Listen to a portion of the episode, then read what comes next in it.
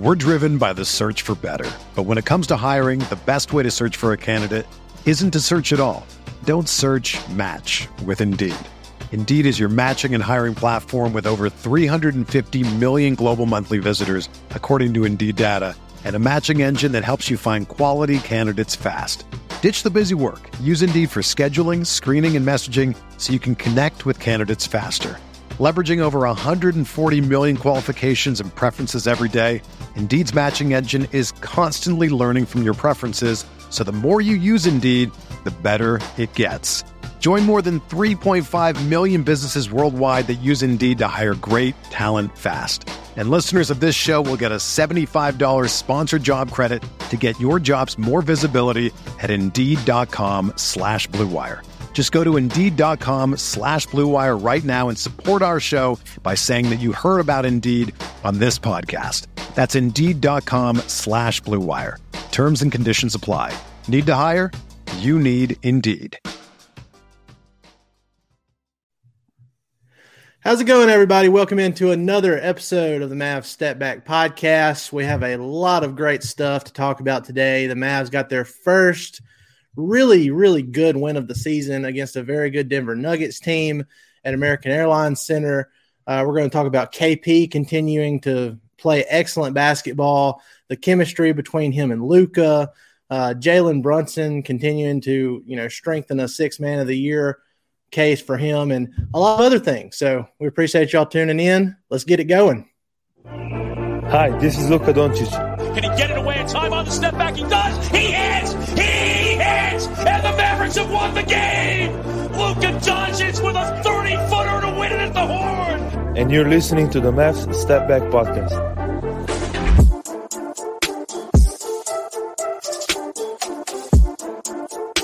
Now, the only thing wrong with that intro video is that Matt Galatson is not able to join me today, so didn't have time to edit that part out. But I am joined today by a good friend of the pod. We are on Twitter all the time talking all things Mavs. It's Kirk Henderson from Mavs Moneyball. They have a ton of high-quality work over there via writing and podcasting. Be sure to go over there and check out everything they do. You can find him at KirkSeriousFace on Twitter. Kirk, how's it going, man? How you doing the day after that great win over Denver? I'm good. It was a good win. Halftime, things felt a little bleak. Third quarter, things didn't really feel great. And then Denver stopped being able to score for just long enough for the Mavericks to take the lead really quickly. And they were able to hold on. And, there's a lot to talk about in that game. I feel like Coach Jason Kidd had been fairly slow to make adjustments. And that game, he was not. And it was fun to see because losing that game wouldn't have been the end of the world, but it would have been frustrating because they haven't really beaten a great, a good to great team yet. And that was a key win. Yeah. And I've seen a lot of people say, well, they were missing Will Barton and they were missing Michael Porter Jr. and they were on the second night of a back-to-back. But, when the Mavs played the Nuggets the first time and they got blown out in Denver, they were also on the second night of a back-to-back and they didn't have KP. So, it goes both ways there. Sure. And they were playing the altitude on the second night of a back-to-back. So, it goes both ways. That's just that's the nature of the beast in the NBA. And regardless, it's a good win because when you have the reigning MVP in Nikola Jokic and you don't have any bigs who have even a hope of stopping him right. offensively, any win over the Nuggets is a good win. So, yeah. It was great to see, especially considering that the Mavs scored 14 points in the second quarter. Just a complete stinker of a second quarter. It was awful. Like that they were able to overcome that is amazing to me. And the offense continues to look a lot better than what it did in the early part of the season. The chemistry between Luka and KP specifically is what's very encouraging to me because, KP, he's got it going offensively. Jay Kidd and Luka have made a very big effort at the beginning of games to get him the ball and try to get him going and keep him engaged from the jump. And so far that has worked out well. He's there's a couple of defensive lapses. We saw it last night. There were a few plays when Bol Bol was in the game where it made, you know, he made KP look silly for a little bit. But I think it was you that pointed out on Twitter that KP didn't let that get him down. He just kept going after that. And that's what you like to see from him. That kind of determination, that kind of play from him, being engaged throughout the entire game is what this team needs from KP. And if he continues to play like he has, then, you know, all those lofty preseason expectations are, you know, probably going to be realized if he can stay healthy. Well, it's, you know, I want to level this thought with understanding I'm looking at the big picture. But if we're going to be quite honest with ourselves, going back to the start of the 2020-2021 season, we really didn't see Porzingis respond very well to adversity. It was one of the kind of consistent criticisms of how he would sort of go into a shell or pout or wouldn't really play very hard. So the fact that he got worked by Bol Bol was pretty frustrating. Bol Bol had only played 16 minutes the entire season. Yeah. And he went in and frankly kicked KP's ass for a minute or two. And that KP bounce back is pretty important. Because it's not so, you know, there was another play. I talked about this on my show last night. He got Porzingis on the left wing, and not Porzingis. He got Jokic on the left wing and drove left to the basket. Jokic blocked him. It was kind of one of those things where I'm like, okay, P, why are you doing this? Jokic blocked him, but instead of trying to throw up another shot, he collected the ball back and then passed it out. And Brunson made a really nice play. And it's the sort of calmness that he's playing with that I'm really, really enjoying. I just saw this. This just crossed my timeline, and I think it's really very relevant to our discussion because you said that, you know, they're looking for ways to keep KP involved. KP is also doing a good job of not doing the things that drive us crazy. He said, Mike Prada at Mike Prada NBA says, I love how much Kristaps Porzingis moved off ball last night. When he stands still, seeks out shots, or tries to post smaller players, he makes himself ineffective. But when he moves around, when he finds pockets of space and turns his speed and quick release into strengths, he plays well. Like, and that was what he's been doing for 2 days in a row. I mean, I really love his shot chart. He took a few more long twos yesterday, but he's not subsisting on a diet of long twos like it's 2005. Like, I've been really impressed with the little things that he's doing, and that I don't want to say he's accepting a role because that feels like talking down to a star player, but he's playing a really specific brand of basketball right now that is helping. And I was just delighted because I honestly expected he does not play Jokic well historically. Yeah. Yeah. I love how he's playing right now. And, you know, given the stuff he's doing, you know, he's not just a jump shooter. He's not just, you know, standing there shooting threes or, you know, a lot of the time earlier in the season before he had his back tightness issue, it was a lot of force feeding him in the paint, and he was taking these horrible fadeaway shots over defenders that he should probably be trying to back down, if anything else. But that he's not just taking those three-pointers, and he's pump faking, and he's able to drive to the rim and do some more stuff like that. It sets up stuff like what we saw towards the end of the game last night. And look, I'm not saying that KP is going to be this guy that's throwing these kind of passes all the time, but we had this one instance where – you know, he gives it to Luka. Luka jabs, fakes his man out, gives it back to KP, and KP just threads the needle between Jokic and Aaron Gordon, and it ends up in a goaltend for Luka on a layup. Like, that was just – that was incredible. That gave me chills watching that. I'm like, we have never seen this kind of connection, at least that way, KP to Luka.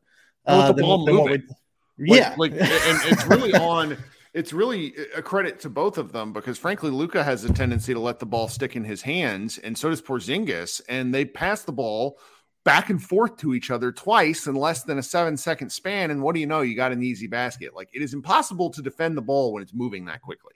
Yeah, beautiful basketball, and that's the thing I've really noticed these last couple games. Even against Chicago, you know, it broke down at the end of that second quarter, and they weren't really able to recover from that lapse. But even going back to the Chicago game, like just the way they're moving the ball around now compared to how it was at the beginning of the season, you can feel it starting to become a little bit more fun than what it was. It's not sticking as much. It's not just a drag every game. And I think they're really starting to carve out an identity for themselves. I think, you know, at the beginning of the year, Jason Kidd said that defense was going to be the main thing.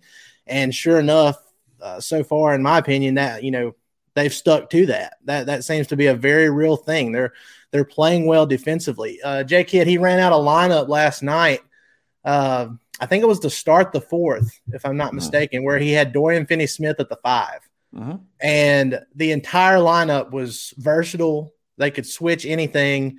It gave the Nuggets fits. So that's the first time we've seen an adjustment like that. Dwight Powell, who's averaged 24 points per game in the previous not points per game. He was averaging 24 points per game. He would be really excited. Yeah, that would actually justify starting him if that was the case. But, yeah, 24 minutes per game in the previous 11. And then these last two, he's averaged around 16, 17 points per game. So I don't think that's a coincidence. I think that's an actual adjustment they've made. You know, I've said it on the last couple of pods that DP in moderation is best for this team. Too much DP and the Mavs get drunk. So sure. I really like the way it's trending right now. You know, the team, I think if before this season, if we said, okay, after 13 games, this team's going to be 9-4, they're going to be third in the West, especially compared to last season when I think they started off 9-14 last year. So, I mean, this is like almost bliss. You know, if you hadn't watched the first handful of games, you'd be thinking, man, this team's pretty good. And, you know, they're going to continue growing from here. But where are you at right now from just like an overall morale, optimism, pessimism? Where are you at right now with this team based on what we've seen? I mean, I'm feeling pretty good. I mean, we've talked about this online, and anybody that can look at the schedule can see what's coming. These next 6 games are going to be very tough. I've been trying to determine what sort of the bar will be for me, because these teams are playing are frankly really, really good. And, you know, when you're all on the road, it's going to be a little difficult. So it's like at the moment, I'm feeling very cautiously optimistic, understanding that you bank games so that if you have a rough stretch, it's weatherable, if that's a word. I will say that it's one of the things I'm very curious about. And like one of the things Rick Carlisle did, which drove me crazy, is he would find something that works and then either beat the crap out of it or go away from it entirely. And so last year they didn't run any, like they ran very little Luka KP pick and roll. And that's what we're seeing a fairly healthy diet of. And Josh and I were talking about this, is I can't really think of a good reason for them to go away from it. Like teams need to stop it. One of the things we didn't even talk about that I really would like to emphasize in Porzingis's role is him as the role man last night made a couple of really delightful plays off of the pick and roll when they were doubling Luka really high. And when Powell gets the ball there near the free throw line, it's like, must do something. Porzingis like kind of calmly surveyed. He spun. He made a pass to, I want to say it was Brunson, who then kicked it to the corner on one of those traps. And it's just like, that's the sort of thing where if Porzingis can even be a functional short roll man, where he doesn't turn the ball over, where even if he doesn't make the right play every time, but if he's doing something and the ball is still moving, I think the Mavericks are going to be really hard to play against, because if you get the Mavericks in a 4-on-3 situation, they should be able to score most of the time with the offensive guys they have on the floor. You know, you talked about how Powell and Dorian Finney-Smith are playing less, or at least how Powell's playing less. Dorian Finney-Smith is also playing less. And I love Dorian, but the Mavericks ask too much of him and have put him in situations this year where through the first 12 games of the year, he had as many turnovers as he had in the first 24 games of the previous year. Like you can't put him in these situations to make, he's just not good at this stuff. So by figuring out who's good at what, and I think there's a lot of little stuff that they can continue to build on. And, you know, with Maxi being out of the lineup, he adds another piece that can come back in.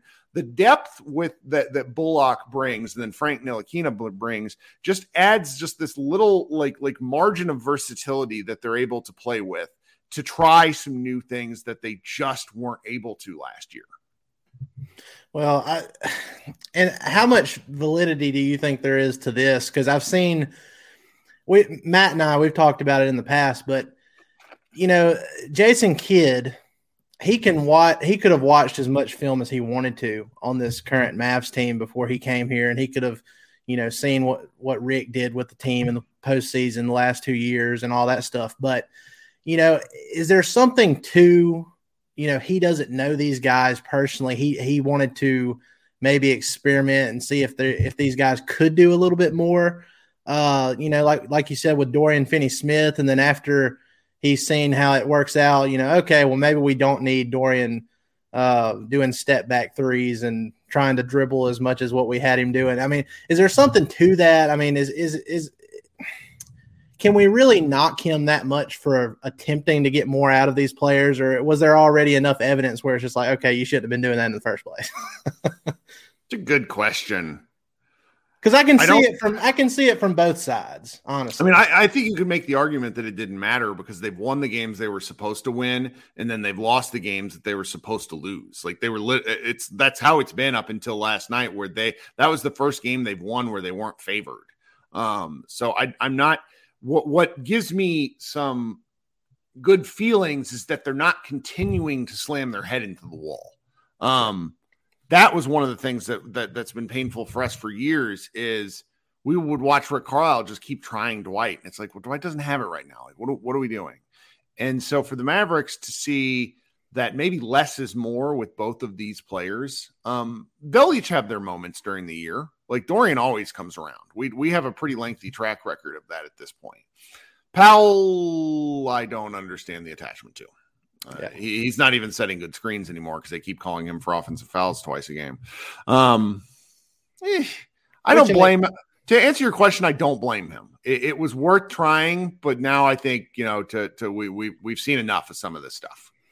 Yeah, and I think that's reflected in the box scores with, like I said, these last few games, given how some of these guys' minutes have decreased. And, you know, when Maxi Kleber gets healthy and comes back, you know, maybe Powell doesn't even start anymore. You know, maybe they put Kleba in there with KP, which I would be ecstatic about, you know, anything like that, or even, you know, putting Reggie Bullock at three and moving Dorian Finney-Smith over to the four, you know, something like that. You know, it might not – Dorian, he's going to get overpowered a lot if he's in that position, but, you know, it gives you a lot more offensive versatility and – you know, it's like we saw last night and in the San Antonio game when you have KP at the five with some of these lineups, you have Luka, KP, and good wing defenders who can knock down threes. I mean, that's really the way to go for this team. It's been it's been delightful to watch. I'm super excited about it. Having KP on this level right now and him going as good of an offensive level as he's on, it really gives the Mavs room when other guys aren't on. You know, usually when Tim Hardaway Jr. starts out as cold as he did last night, and I think by halftime he hadn't hit a three in like his last six quarters. He was like 0 of 7 or 0 of 8 or something like that. And, you know, typically when that happens, because there were times last year, and I think most of the time last year where he was the team's second best player and not KP. So when he's off, when Dorian Finney-Smith isn't hitting threes, when you know, maybe Jalen Brunson doesn't have it one night, which has been rare because he started out this season incredibly too. He's a six-man of the year candidate, in my opinion. But when KP's going the way he is, it gives the team more room for that. And to Tim Hardaway Jr.'s credit, he finally got it going in the second half of that last game. He ended up shooting 8 of 14, had 19 points, 7 rebounds, and 4 assists. It was mostly in the fourth quarter. He had 13 points in the fourth. 13 points in the fourth, had a run out, transition dunk, roared at the crowd. You know, he really got it going again, and it was great to see. And then Jalen Brunson had 17 points off the bench. But we're driven by the search for better. But when it comes to hiring, the best way to search for a candidate isn't to search at all. Don't search, match with Indeed. Indeed is your matching and hiring platform with over 350 million global monthly visitors, according to Indeed data, and a matching engine that helps you find quality candidates fast. Ditch the busy work. Use Indeed for scheduling, screening, and messaging so you can connect with candidates faster. Leveraging over 140 million qualifications and preferences every day, Indeed's matching engine is constantly learning from your preferences, So the more you use Indeed, the better it gets. Join more than 3.5 million businesses worldwide that use Indeed to hire great talent fast. And listeners of this show will get a $75 sponsored job credit to get your jobs more visibility at Indeed.com/Blue Wire. Just go to Indeed.com/Blue Wire right now and support our show by saying that you heard about Indeed on this podcast. That's Indeed.com/Blue Wire. Terms and conditions apply. Need to hire? You need Indeed. You know, if I would have applied myself, I could have gone to the NBA. You think so? Yeah, I think so. But it's just like, it's been done. You know, I didn't want to, I was like, I don't want to be a follower. Hi, I'm Jason Concepcion. And I'm Shea Serrano. And we are back. We have a new podcast from Wondery. It's called 6 Trophies. Woo! And it's the best. Each week, Shea Serrano and I are combing through all the NBA storylines, finding the best, most interesting, most compelling stories, and then handing out 6 pop culture themed trophies for 6 basketball related activities. Trophies like the Dominic Toretto, I Live My Life a Quarter Mile at a Time trophy, which is given to someone who made a short-term decision with no regard for future consequence. Or the Christopher Nolan Tenet trophy, which is given to someone who did something that we didn't understand. Catalina Wine Mixer trophy. Ooh, the Lauryn Hill You Might Win Some But You Just Lost One trophy. And what's more, the NBA playoffs are here, so you want to make 6 Trophies your go-to companion podcast through all the craziness. Follow 6 Trophies on the Wondery app or wherever you get your podcasts. Listen ad-free right now by joining Wondery Plus. One of the guys I want to get your thoughts on that we haven't talked about yet is Frank Ntilikina, because the Mavs signed him. He's on a 2-year minimum deal. I don't think – I mean, we knew what he could do defensively, but he shot really well from 3 last season, but it was in very low volume. So we weren't really sure what we were going to get from him this year, and he's just been a very, very pleasant surprise and sticking in the rotation so far for Jason Kidd. And he's playing excellent defense, just like we expected. He's hitting down corner threes and even had a top of the arc three last night in timely moments too. You know, it's not just like, it's not just stuff that doesn't matter. He's playing a vital role for this team off the bench. And I just want to get your thoughts on, you know, where were your expectations for him versus how he's performed so far? I mean, I didn't have any, and you know, teams that are built the way the Mavericks are, where they have some guys that are owed a lot of money, need to find guys like this every now and again. This isn't a one-for-one comparison, but like the Yogi Ferrell thing from several years ago, where he just kind of came out of nowhere and helped the Mavericks win a few ball games. Trey Burke in the bubble, good example. Trey Burke since, not so much. But you got to find guys at low-level contracts that can outplay what their deal is. And Frank, to date, is certainly on pace to do that. I really like what he brings in terms of energy. I find any sort of offensive, because like his shooting numbers are actually pretty bad. He's like shooting very low on 2s, and he's doing okay from 3. But but what do we expect him to do? Like I want him to hit. You know, I want him to hit 1 in every 3 three-pointers, and that's going to be good enough. You know, like that's just fine. It's an added bonus. You know, that 5-man group that you talked about that started the 4th, Frank was really effective and at least fun to watch in that, because he switches on to everybody. He doesn't really back down from challenges. He's really aggressive. I think a lot of us are really into him is because he does a lot of the stuff that Dallas fans hoped Josh Green would be able to do in some respects, and just so far hasn't. Frank is a lot of fun, and you know I think the different lineups that he plays in, it's going to be interesting to see what they can get out of him. I seem to like the level of trust that they have in him as a team early is nice. Like guys are passing to him for shots. They don't mind if he's willing to take guys off the dribble. It's been good to see. I, you know, there's a couple of guys on this team who I'm not letting my expectations rise at all. I want to be pleasantly surprised every time they do something nice, because it makes games like last night all the more enjoyable, because you know, we went through some of the negatives, like Porzingis got worked. Luka honestly played bad. Yeah. He was whiny. And you know, so you need these sort of marginal contributions to add up and overcome that sort of stuff. And we could see definitely by the end of last season, the Mavericks just didn't have the horses to do that sort of thing. So this is nice. Yeah, and I mean, it's kind of hard to believe that Frank Ntilikina is still only 23 years old. And I mean, he's a former lottery pick, and you look at like where the Mavs started with Dorian Finney-Smith, who was also 23 years old when he first started with the Mavs as an undrafted free agent. And you think about how far Dorian has come personally from those first couple of years, where I think a lot of fans were thinking like, you know, maybe this guy gets cut in training camp to where he is now as a 3-and-D pretty good role player. I have a lot of optimism for Frank Ntilikina specifically, because I think there was a lot there even when he was in New York.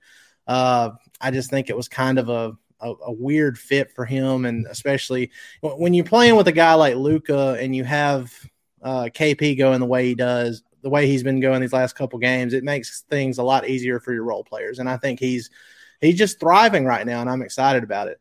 Yep. One more thing here, Kirk, and then I will let you get back to your day. But Matt and Fish, I kind of I don't know. I won't say I annoyed them, but I started another pipe dream thing yesterday. I can't help but think about it. Nikola Jokic, he's good friends with Luka. He's good friends with Boban. I thought he had a team option going past 2023, but that's not the case. He signed a straight 5-year extension, so he's got this season and he's got next season. So that's my next big pipe dream. The money is the biggest hurdle because, I mean, like Matt mentioned, there's really not a reason for him to, you know, decline a supermax contract from Denver. But I think if we're going to have these kind of lofty dreams about the Mavs adding a true number 2, which KP has shown flashes of, but it's never been consistent, then I think the Jokic idea has a little bit more – what's the word I'm looking for? I would be a little bit more optimistic about that than I would be the Giannis stuff, because with the Giannis stuff, we were just kind of hoping that Luka would forge a relationship with Giannis. And I mean, they have an okay relationship, but it's not like basketball. It was like a basketball and timing. Right. Thing. Yeah. Yeah. But with Luka and Jokic, I feel like they legitimately have something there, because at the last 2 All-Star games, they're riding on the bus together. They're always rubbing shoulders. They were eating dinner together in the Orlando bubble. I don't know. I mean, am I crazy there? I mean, if yes. I'm going to, and I'm not saying, keep going. I'm not saying that should be the strategy, like the overall strategy, like it's been in the Donnie Nelson era, where they just put all their eggs in one basket and, you know, they make moves ahead of time to save cap space. I'm not saying that. I'm just saying they need to monitor something like that. And if the opportunity presents itself, then you pounce on it. So, of course, I mean, I think that would be an ideal running mate for Luka. Well, I mean, the at the moment he is significantly better than Luka. How's that for a take? Like, I mean, the MVP. Yeah, no running mate involved here. But here's kind of the optionality for this. If you're being so, they have Jamal Murray, who is currently rehabbing an ACL, who I think is one of the most underrated guards in the league. You have Michael Porter Jr., who just signed a contract similar to Luka's, but he's probably not going to hit all of the thing. It's $170 million contract. Then they have Jokic. Like, they are locked in with and then they have Aaron Gordon, who is just he's what Sean Marion, like he's this generation Sean Marion, in my opinion, if he keeps playing in this role. If their team was healthy right now, they'd be destroying people, because Will Barton as well. They just have depth and they're very good. So I think the any sort of challenge with that is, I think it might be earnestly going the other way, where Jokic is like, hey, come play with me. We have better, and they have more pieces to theoretically send back. Now, I understand what you're saying. It's always worth keeping an eye on whether somebody would be happy or unhappy or wants to change pace. The Mavericks, as kind of fans have slowly figured out, because they had to trade 2 draft picks to get Kristaps Porzingis, along with the draft pick to get Luka. We've been really, really hamstrung on any sort of trade front for a long time, which is odd, because they didn't have to trade that pick for Luka.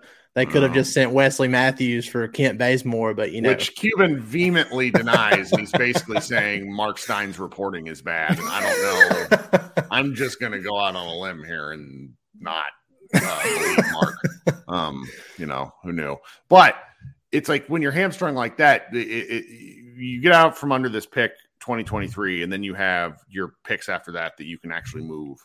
And so it's like once the Mavericks get to that point, I think that you know, Luka will be, I guess there'll be 3 years remaining on his deal at that point. I can't do the math. But there's going to be a lot more.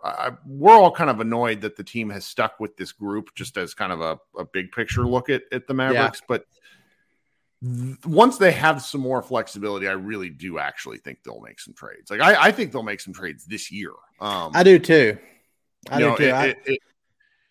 With what's working, you know, it's like we saw some people chat. Like there was all sorts of like straw man arguments last night of people.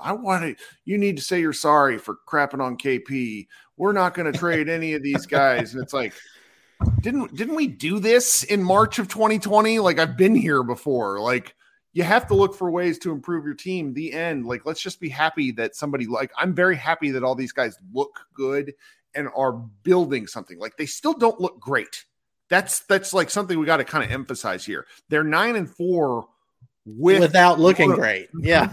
and that's kind of got to be the tagline for our discussions, because even if they get kind of wall up these next 6 games, we've had this chunk of time where they've shown some areas where they're going. And so to answer, you know, to circle back about your question about 2020, you know, with Jokic, I don't see it at the moment, but I also think that, you know, if we understand that relationships matter, like Kyle Lowry basically, you know, going to Miami way ahead of time, that's how these things happen, is these guys decide it and make it happen.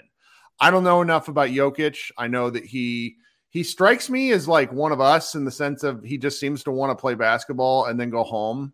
Like you know, it's like what makes him happy, like his horses, you know, he's a new dad, and you know, it's going to be interesting to see. Like they're one of my favorite teams to watch because of kind of the versatility that they can play with. So, you know, if things go belly up for them, there's always that chance, because like he's a guy that's entering his true prime, and he's going to want to make the finals and going to want to be an NBA champion. Like he wants to be one now. So that's always worth paying attention to. But I just see it at the moment. It's just very difficult to see because they've gone all in. So, yeah. And I mean, it's like I wrote about this the other day too, but in the NBA, in my opinion, your two biggest driving factors is one, money. You know, that's up here. It's hard. I think Kawhi Leonard and Anthony Davis are the only two players to actually turn down Supermax offers, which resulted in them being traded. But, you know, everyone else, when they've been offered that Supermax, it's like, yes, now, immediately, give me the money. And then below that, the next most important thing is the relationship aspect of it. So I don't know. I mean, we'll see how it goes. You know how I am, Kirk. I'm going to talk my way into this with every little hug that they give pregame. And, sure, you know, at All-Star Weekend this year again, we'll monitor that stuff too. But I'm really interested in seeing how Nico Harrison does during his first full season. You know, he came in like a month or so before free agency this year, didn't have anything to work with draft wise. So I'm interested in seeing how he approaches this season, how he approaches his first trade deadline.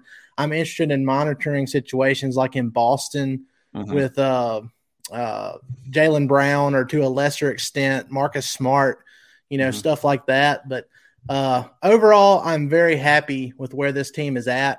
And, you know, like you said, to be 9-4 after not playing the best basketball at times, it's a great feeling. It's a lot better than starting out 9-14 like they did last year and having all the COVID stuff and KP coming back late. And it's been a lot of fun. And is there anything else you want to add to this before we take off here? You know, not at the moment. I'm going to be really interested to see Jalen Brunson's play the next 4 games, because the two teams we're playing two teams in the next 4 games, actually, and then you put in the Cavs as well. So lot of length, and Denver, frankly, frustrated Brunson at times last night with their length. And these other two teams, in my opinion, have more. So I'm going to be really interested to see what he can bring and do, because they, you know, he didn't play much against the Clippers last year, and I'm sure he has something. You know, he sure he feels like he has something to prove. So that's going to be what I'm looking forward to the next several games. I might be saying this more for me than for everyone else, but the key to the next, you know, basically games to the end of November is to not overreact. Yeah. Everyone remind me of this when I overreact. Well, I mean, look, sometimes, I mean, people need to realize that when you're watching games and you're in the heat of the moment and then you're doing immediate recaps and, you know, letting all of your thoughts out there. I mean, you know, come back and listen in a few days when things have simmered down. It's easy to overreact, but that's what we do. That's what everybody does. And it makes for good content. So it does. But yeah, I was thinking the same thing about Jalen Brunson last night. You know, I was thinking, man, they're really bothering him. And he has 17 points. Yeah, I was like, how did that happen? Yeah. 8 of 12 from the field, 17 points and 6 assists. So it's like, okay, well, I hope he does that against the Suns and the Clippers, but I just think he was missed. Like of his 4 misses, each one was like really ugly. Yeah. Like it wasn't like a typical, like one, he hit it was a 3-pointer. No, it was like a wing 2-pointer that hit the side of the rim. It looked like a bad Dorian shot. And I was like, that Jalen Brunson. So, you know, it's just, so that sort of stuff just sticks out. But yeah, I'm really excited for these next several games. Also, I'm really excited that we don't see a back-to-back till like early December. This is awesome. Yeah, it's so great to have a full-length season and not having to cram in all these back-to-backs like it was last year. But, Kirk, I appreciate you joining me, man. Before we take off here, tell the people once again where they can find all of your work and all of your co-workers' work. So if you want to come to MavsMoneyball.com, check out. We try to have a couple of things every day, though we're kind of hitting that. We've gotten past the initial burst of the season, so everyone's kind of tired. But, you know, there's a lot of game day coverage there, a lot of, you know, we have a variety of people that have very, very different takes, which is fun because you don't want to all read from the same theme. If you want to hear me, Josh and I do a fair number of podcasts on the Mavs Moneyball podcast feed. I also host a regular green room called Group Therapy after the games. Green room and these live audience shows, and Dalton can attest this, they're really fun. And if you think they're not for you, you're wrong. They're for everybody. Like, it's nice. It's you know, our Jeff Skinwade made a comment on another podcast a couple days ago just about how like toxic social media can be, and he's not wrong. But I will say, with like some of these sorts of shows, just because you're actually speaking with other people, it lifts that element of negativity, even if you're saying the exact same shit. It's really something. So, and I can't recommend it enough. It really is Group Therapy. Like, and even if you haven't, if you've never talked into a microphone or into a phone on a live show or whatever, who cares? Join it. Get your frustrations out there. Get your happiness out there, whatever it is, because even after a Mavs loss, you know, I can attest to this in our own rooms and yours, Kirk. You know, even if you start off in a bad mood, typically you're end fine. Those rooms in a great mood. Right. Like I made a really extremely inappropriate joke, so I'm going to tell it again. I asked if Dorian Finney-Smith's dribbling was like a Make-A-Wish thing or something. Oh, so I'm like, why are we still doing this? What is happening? Oh man, I missed that one. That's pretty funny though. Well, Kurt, again, I appreciate you coming on and talking with me today, and it's good to do this midday for me, and I'm glad you were able to carve out some time. And like you said, you know, go check out the Mavs Moneyball podcast, subscribe, go read their work over there. Come read our work over at DallasBasketball.com, and make sure to subscribe to the Mavs Step Back podcast. If you're watching on YouTube, you've seen it in the bottom right corner the entire time. Leave us a review on Apple Podcasts, and put your Twitter at or Instagram at, some kind of social media way of us contacting you. And it enters you for a chance to win a Mavs Step Back t-shirt. So be sure to do that. Leave a review. And, guys, we appreciate it. Y'all have a great rest of your week. I'll probably be on here at least one more time before the weekend, and then I'm just going completely off the grid for about 5 days. So I appreciate it, y'all. Y'all have a great rest of your day. We'll see you next time. Everyone is talking about magnesium. It's all you hear about. But why? What do we know about magnesium? Well, magnesium is the number one mineral that 75% of Americans are deficient in. If you are a woman over 35, magnesium will help you rediscover balance, energy, and vitality. Magnesium supports more than 300 enzymatic reactions in your body, including those involved in hormonal balance. From functional medicine doctors to mental well-being and female hormone experts, we all know that magnesium is the one mineral to improve all aspects of well-being and health. But which one? Magnesium Breakthrough from Bioptimizers, the trusted choice recommended by leading experts, with 7 best-absorbed forms of magnesium to ensure your body receives the support it needs for overall well-being. Go to bioptimizers.com/balance today and use code BALANCE10 for 10% off. Support your journey to wellness at bioptimizers.com/balance. Magnesium Breakthrough from Bioptimizers, your foundation to optimal health and vitality.